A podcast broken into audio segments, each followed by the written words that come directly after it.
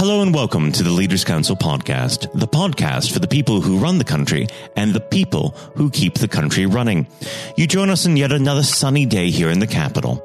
I'm Matthew O'Neill, and today, as always, we ensure that we have a variety of distinct perspectives on leadership. First, we're joined by Abigail Peters, psychotherapist at Potential Charisma, with practices in Harley Street and Little Venice. Abigail, hello. Hello, good morning to you. Good morning. Thank you so much for coming on the program. Uh, we might as well dive straight in. What does the word leader mean to you? Well, it's a very big question, um, but I think if I really am honest, leadership for me is somebody who can really stand in stand in their authenticity and truthfulness and meet people in their truthfulness uh, in a in a really authentic way. And how would you describe your personal leadership style? Well, I think my leadership style has very much to do with tuning in to the fine qualities of who we can be as human beings, you know, very much about connection, um, very much about being able to create a safe environment, a trusting environment, so people feel safe enough to explore and inquire into the potential of who they can be as people. Let's go back to the very beginning of your career, the beginning of your working life. Were there any particular individuals or influences on you that formed the way that you lead today? I think there's quite a few. Um, I started off, um, I guess I was very sporty. I played netball for England. And so I had a few great teachers who were very encouraging of the talents and skills that were coming through for me. And I think that gave me a sense of knowingness, aliveness in my body that I could just trust my own internal impulses and instincts. So it kind of set me up on a path of being really interested in others' potential, others' qualities, others' skills, and how people did it um, uniquely in the way they did it. So I kind of ended up in a, a path of psychology and exploring the human potential. And I mm-hmm. think on my path, of course, I was introduced to the existentialism and psychodynamics. And so the, the people who stood out at that point were the likes of Carl Jung, uh, A.H. Almaas. So a lot, a lot of the, the forethinkers who really dived into the inquiry. Underneath, I think, the armoring and the protection that most of us have been taught to hide behind. I think uh, uh, often we are in fearful positions where we're we're always kind of protecting ourselves, and in that place, I think we we learn how to stay small so the different kind of psychological and psychotherapeutic influences for me made me very curious as to uh, what is our capacity when we aren't coming from a place of fear or scarcity or, or, or scarcity or, or poverty thinking. And therefore we're coming from a place of what's possible? What's possible when we're in a, a place of connection, a place of uh, authenticity and trust, and we're supported by others who are like minded? Now, of course, uh, in the news, we are constantly hearing these days about uh, employee burnout um, and uh, stress related issues uh, that seem to be on the rise. Firstly, um, as a psychotherapist, um, is this a new phenomenon or is this something that is being more talked about? And if it is a, phenomenon that is widespread, what can be, be done by leaders and employers to alleviate this? Yeah, I think they're beautiful questions that are coming to the forefront. Um, I think it probably is on the rise. It's always been there, stress and burnout. But I think uh, it's rising more and more because a lot of us are coming from this uh, pressure of uh, underlying beliefs or feelings that we're just not enough. And so I think there's a lot of overcompensation where people are trying more and more to be extraordinary. I mean, we have the, the rise in social media where everybody's lives look pretty perfect. And so we're in this place where we're wanting to compete, we're wanting to be perfect, we're wanting to be the best versions that we can possibly be. But I feel most of us are being the best versions or trying to be the best versions from conditioned places. And what I mean by that is, is we're programmed to effort and it comes therefore from a place of false will, where we're pushing ourselves far too hard because we just don't believe we're good enough. And you know, the underlying concepts are that we we miss the true qualities, the true nature of what it means to be human. And I think there's a, a lot of pressure that is put on us by society, by employees, by employers, sorry. Um, and we're in that kind of um, blindness of just just making things happen. And I think what needs to be done is we really need to look at the fundamentals of what it means to be true to ourselves. We need to be able to have uh, true connection. We need to be able to tune in to our real needs and desires. We need to really be in societies or, or communities that offer trust so that we can find true, you know, autonomy. And that I think um, is really increased when we have support or we have communities where we can share and we can inquire together. You know, I think the things that I lead, which are different workshops, different retreats, uh, really offer an opportunity for people to look underneath the performance masks and find out what really motivates them and for us to support what truly motivates people really brings a, a relaxation in the, the whole nervous system. And then we're not being fired by fight or flight um, notions that just keep us in this real um, full, uh, I, I don't know what to say, full marathon of trying to be what others need us to be or what we think others need us to be. I think we've lost that connection with our real capacity to be who we're supposed to be. And of course, that's different for each person. Now, of course, uh, leadership takes uh, many different types of individuals, but if I was to nail you down to just one, if you would objectively identify the greatest leader, living or dead, the greatest leader. Now, probably will be a little controversial in saying Osho, for me, the greatest leader. Um, he's an Indian mystic, no longer uh, living, and of course, it's had a, a lot of um, controversial press.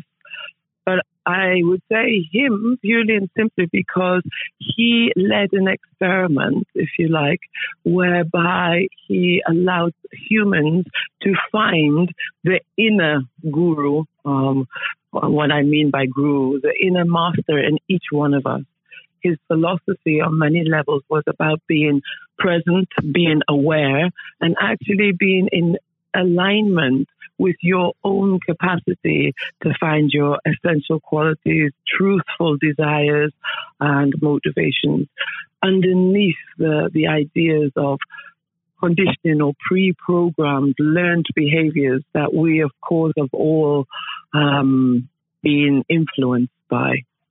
So yes, I think I would go with um, an Indian mystic who was incredibly intelligent, very well read, and was very capable of being truthful and um, I think challenging the the learned beliefs and, and values that most societies um, are it, driven by. It does tend to be that most great leaders are truthful and are, they are very challenging to the status quo. Um, now, unfortunately, our time together is drawing to its close. But before I let you go, what does the next 12 months have uh, in store for potential charisma? Well, I am very much a part of a big retreat um, organization, which is global.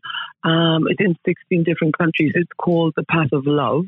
and it's a seven day residential retreat, which is very much about finding your true, authentic self.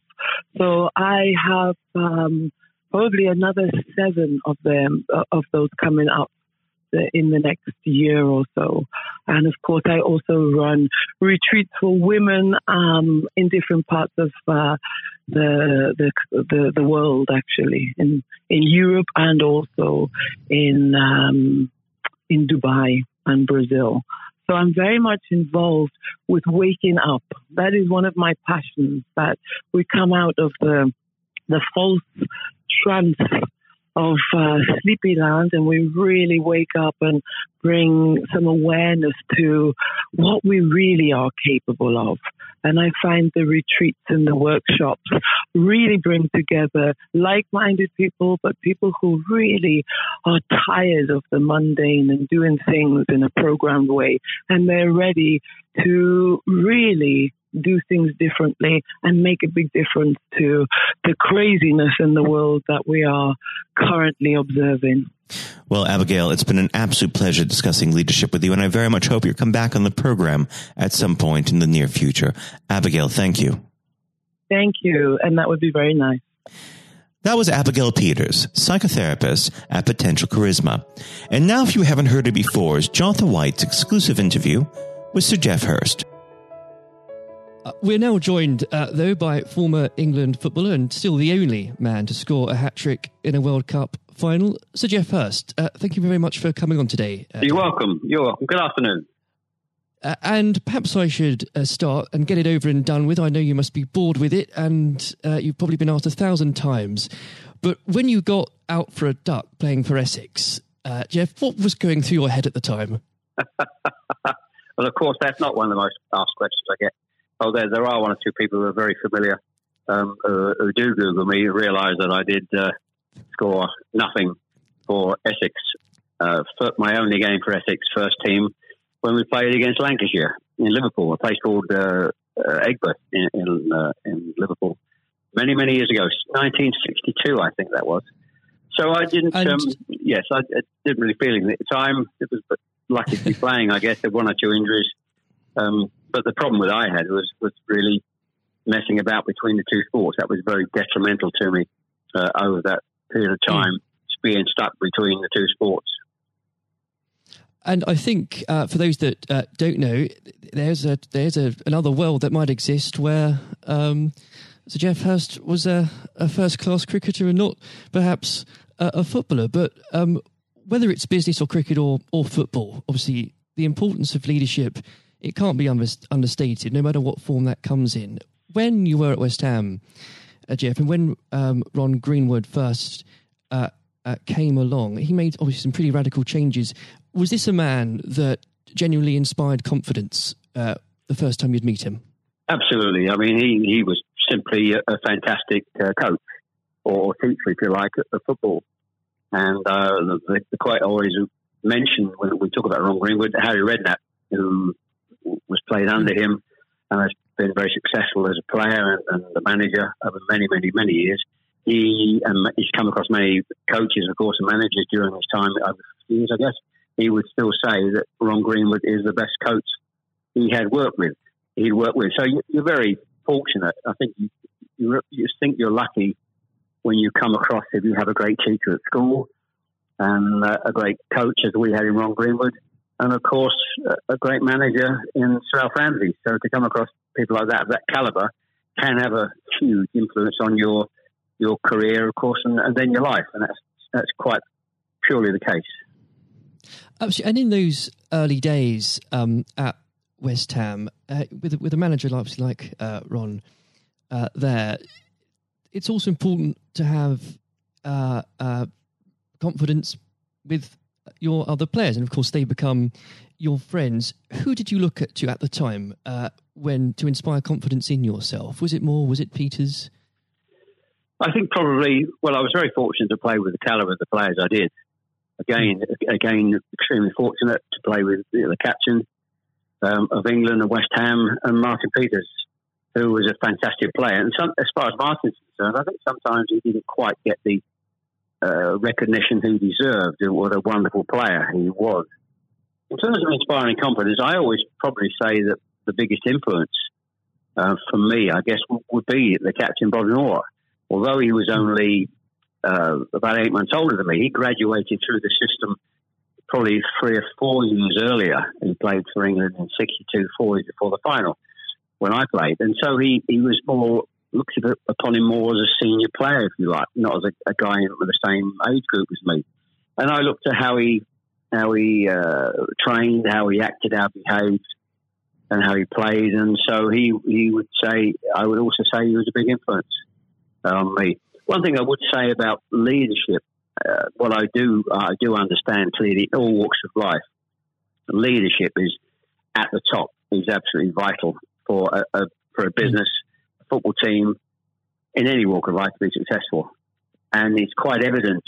I was in the motor trade for a long time as well, selling car warranties to car dealerships and you could almost tell when you walked into the business, uh, you know, many of the car dealerships, you could almost tell from the moment you walked in by initial reaction, people came and welcomed you, that the business was well run or conversely not well run at all. And so I understand the, the, value and quality of leadership, and that's why I'm very fortunate to be involved in my career in those early days with two two great leaders in, in Ron Greenwood and, and Alf Ramsey.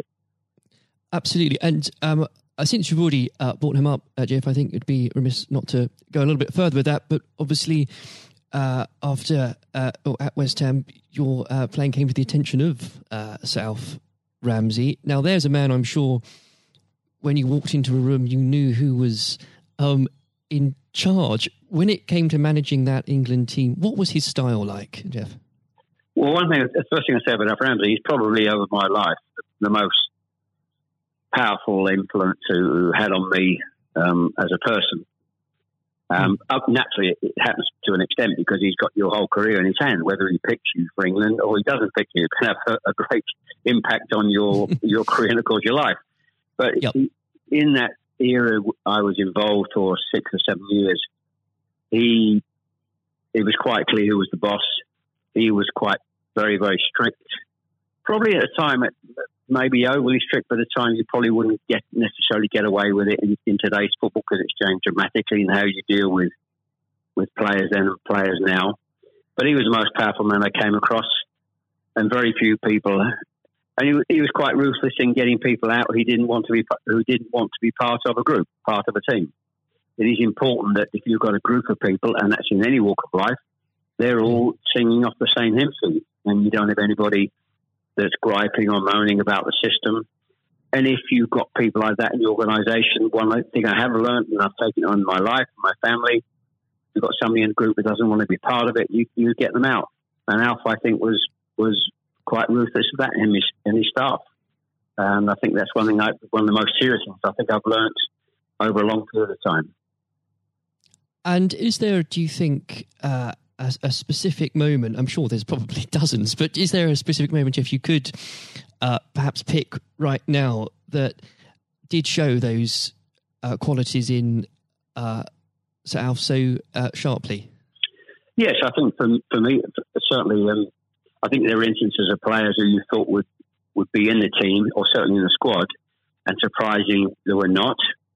There was no necessary reason for it, but looking mm. back, I do think perhaps they were people that Alf didn't think wanted to be part of a group. Um, so that that's that's for me. In terms of my personal view, I think that it looked prior to the um, World Cup that I was going to be playing um, in it. Only a few games before I was I was playing, and I played with Jimmy Greaves in the game against Yugoslavia only a couple of months before the final. And it looked at that stage as if I was going to be be playing in, in the team. But uh, in a couple of friendly games, more friendly games before the final in Poland and uh, uh, Norway, I think, and Denmark, mm. I didn't. I played two of the four games, and I probably didn't quite replicate my my form that I'd showing at West Ham and in the early couple of games for England. And he he left me out in the first game of, of the World Cup against uh, Uruguay. He started off with Jimmy Greaves and Roger Hunt. So I, hmm. I, had an impact of thinking I at that stage I, like I was going to play and didn't start because of just a lack of form. I didn't play quite well enough to justify my position. And somewhat fortuitously, I only got back in the team because of a, a nasty gash to shin um, on Jimmy Greaves' leg. And I think what you've said there, uh, Geoff, actually does sum that up really well. And more than that, whilst it's important to have that someone in charge with those qualities, it's almost useless if there isn't a strong and unified team behind them. And there really must have been moments, if maybe there weren't, but uh, let us know in that 66 competition, the prolonged pressure on all of you, you know, the weight of a nation, did it get to you? Oh, not for me personally, no. I, I think, and I don't, uh, not for me, not for a second. I think mm. I was just happy to be, you know, be involved in the squad initially. Uh, not at all. I didn't. You're not aware of the magnitude of the occasion, really. Looking back out, mm. so I never really felt. People talk about pressure a lot, and it's there, and people players talk about people talk about it in life. I didn't really feel necessarily feel any great pressure pressure during the time I was there. And what is also important to say about Alf Ramsey, the people he, he left behind that, that, were left in the squad after he moved one or two players out, the squad were uh, a, a, bunch of very hard nosed, professional, uh, top quality people. And that was again the leadership that Alf showed. He, he got people in together that were very, very strong personally.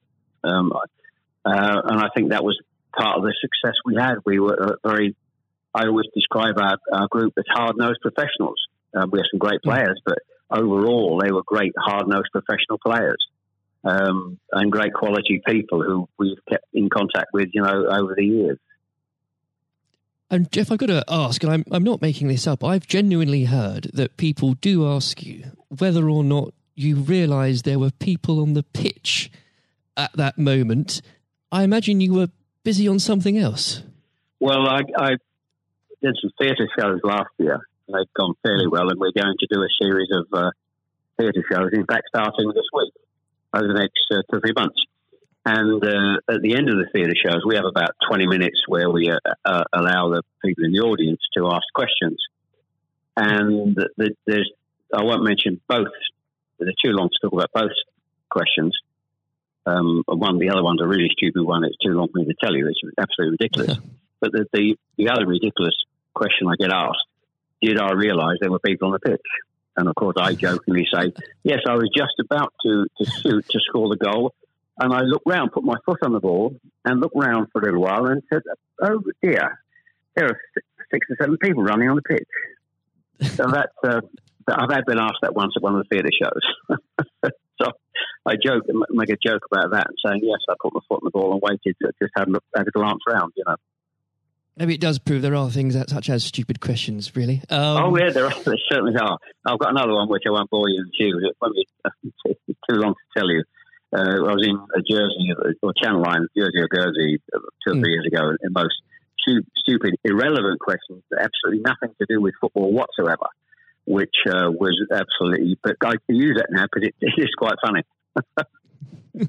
well, maybe another time then. But we, um, uh, well, you want me? I, I can tell you if you want. You want? You got time? I can tell, I tell you if you want. Geoff, go on, go. I think I, it would be silly if I said no at this point. Okay, so I was uh, doing a, a, at a dinner in, in the Channel Islands, three or four hundred people, black tie dinner, uh, guest of honor. Mm. On this occasion, I was speaking for about twenty minutes, then allowing uh, questions from the audience at the end of the evening.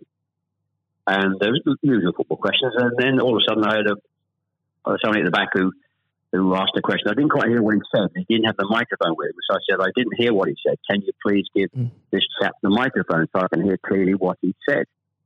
So the chap had the mic and he said, When a turtle loses its shell, is it naked or is it homeless? Right.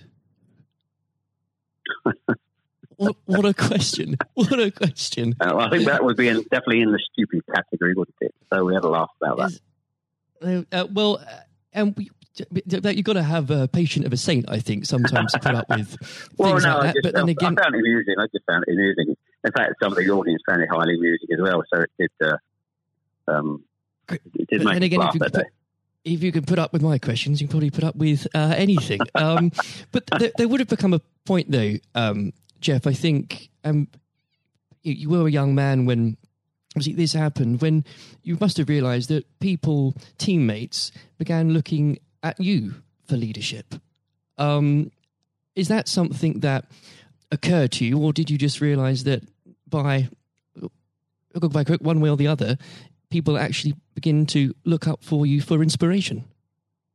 Well, possibly. That's never really struck me until you've actually mentioned it now. Quite frankly, it's a new a new question.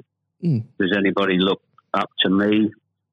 I'm sure perhaps uh, there are there are people who pay you compliments of, of uh, fans of, of, West Ham and, uh, Stoke, and of course in, uh, England fans who um, I, I, think probably it would be very immodest of me to to suggest I, I, felt that somebody was looking to me for inspiration. Um, well, you, but, you, don't but, uh, have to, but I will. Uh, well, um, it's, it's, okay for a third party to do it. Uh, perhaps, um, perhaps that may have been the case over the years. Uh, people look at you, and um, uh, maybe uh, it has a, a helpful effect. but I do think you, you, how you behave and set examples on and off the pitch is people must realise that that's, that has an influence how you react and behave mm. to, to situations on and off the field. Surely, probably has an impact to younger players coming in into the team latterly. Um, yeah, and and with that, looking at um, uh, football today, uh, is there anybody that you think, particularly on the field or the sidelines, that strikes you as someone with um, those qualities that you could identify in a in a natural leader? Um, well, a play, current players, you mean? Oh, players, managers, anybody that uh, you look to today, really? Well, I think some of the outstanding. I think the, the, the best example about a, a leader and at the moment is is, is uh, Klopp at Liverpool. Mm. He has been absolutely fantastic to uh, acquire the players and get them to their attitude is absolutely fantastic. They're great players, but there's more than just being good players in football. It is have a good player with a fantastic attitude, and their willingness to work for each other and the team is absolutely outstanding. Hence these unbelievable results. There are, you know, and the great players not always succeed as, as individuals, or probably even uh, certainly as a team if you haven't got the right attitude alongside it. And they're probably, and that, that comes through the leadership. That's not just luck. That's, absolutely. that's absolutely leadership. He'd be the best example, of course, in, in football terms today. Uh, e- easily, easily. And of course, going back not that long ago, Alex Ferguson, who's just absolutely, mm. you've got to take him as the first example because Klopp's only done this over a period of time, a short period of time. But if you look at the 25, 26, 27 years that Alex Ferguson did with Manchester United, and subsequently since he's gone, how they've they are not doing so well. He's the best example of management I've seen. We've seen, we've probably ever seen, and I don't think anybody will see the light of that kind of leadership again. It's absolutely astonishing, astonishing. And do you think? Could you imagine uh, Sir Alf or even Ron Greenwood managing teams today? Yes, I think so. I think yes, uh, no, mm. no question at all. I think they uh, Ron Green was yeah. Well, the, the answer, straightforward answer is yes. Um, That's good they, answer. the straightforward answer is yes. I can elaborate as much as you want, but the straight answer is absolutely categorically yes. Uh, and with um, I know uh, if we could talk about this probably for the next hour or so, but um, I'm conscious of the um, time. Um, looking um, back uh, through your um, playing career, perhaps especially um, your time uh, for England, who was it uh, that struck you more than anyone else on the pitch uh, that displayed qualities of not just leadership but uh, companionship and and level-headedness that you think that have stuck with you all these years later? Well, I think we were, I was very fortunate, and I wouldn't pick any one player out. I think looking at so that, many, yeah, so many. and that's why we were successful because we had so many um, showing all those qualities that you just mentioned uh, throughout the team. I think that that was outstanding, and uh, uh, and it's an opportunity to, to talk about uh, all of them in, in, that breath. And there was nobody, and going back from an earlier earlier question for me, that um, all hard nosed professionals, good good teammates, mm. good socially, and that's why we kept in touch with each other on our golf days every year uh, up until about five years ago. Of course, with, with the uh, sadly dwindling, yes. dwindling numbers, we we still got on. Our wives got on all together. All those years later, it didn't just finish after '66. that reunion, that camaraderie, that team spirit, mm. um, getting on with each other lasted for, for a long, long, long time. And I wouldn't and when it, when you put those those questions and how you categorize those, I would pick every one of the eleven players um, who you put in that category that were like that. There was nobody else; they were all outstanding, and I think that was a big part. I can't stress how big Absolutely. a part that was, and I've said that many, many times for the success of the team. We have some great players. It, we have some great players, of course, but without the attitude alongside that, going back to an earlier question, you, we wouldn't have been as uh, ultimately ultimately as successful. Exactly. Without that, you, the, the the whole will never be greater than the sum of its parts. But with it, yes, the word the word is team. The word is the word is team. Absolutely. And I always use the word team when I talk. Sometimes uh, together, everyone achieves more, and that that's the same in any walk of life. That, that's fundamental. And uh, lastly, uh, Geoff, looking if, if you were to uh, give advice, and whether this is in sport or business or indeed any other walk of life, what would you identify, if you can, as the key tenant uh, that you can't go without in terms of leading a team, no matter what that team is? Single mindedness, uh, single mindedness, dedication, dedication to the job. Um, thinking about that that that role, that job in leadership all the time. It's a huge part of your life. It, you, I don't think you can switch off when you're in, in business at the top level or sport at the top level. You may, you know, have a, have a couple of weeks holiday, but I'm even sure if, if these top managers and lead, leaders in all walks of life are away on holiday on a beach somewhere warm, I'm sure there's not uh, there's, they will not switch off for, for two weeks um, and completely uh, not think about their role as the boss of an organisation. And I think that's you're completely focused. You're always thinking about uh, things, thinking about improvements, and it's just dedication and uh, uh, tuning your life to being successful. Excellent. Well, Geoff, on that point, thank you very much for joining us today. You're welcome. Good to nice to have a talk about this and just go over the go over the past and just uh, refresh my my own memory about the quality of the players I grew up with.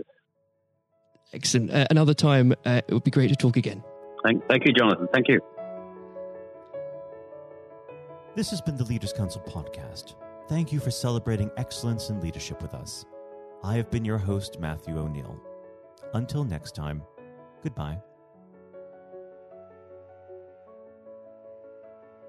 Thank you for listening to our podcast. The views expressed within the podcast do not reflect the views of the Leaders Council of Great Britain and Northern Ireland its parent company, or subsidiaries, members of staff, other guests, or any other person therein associated.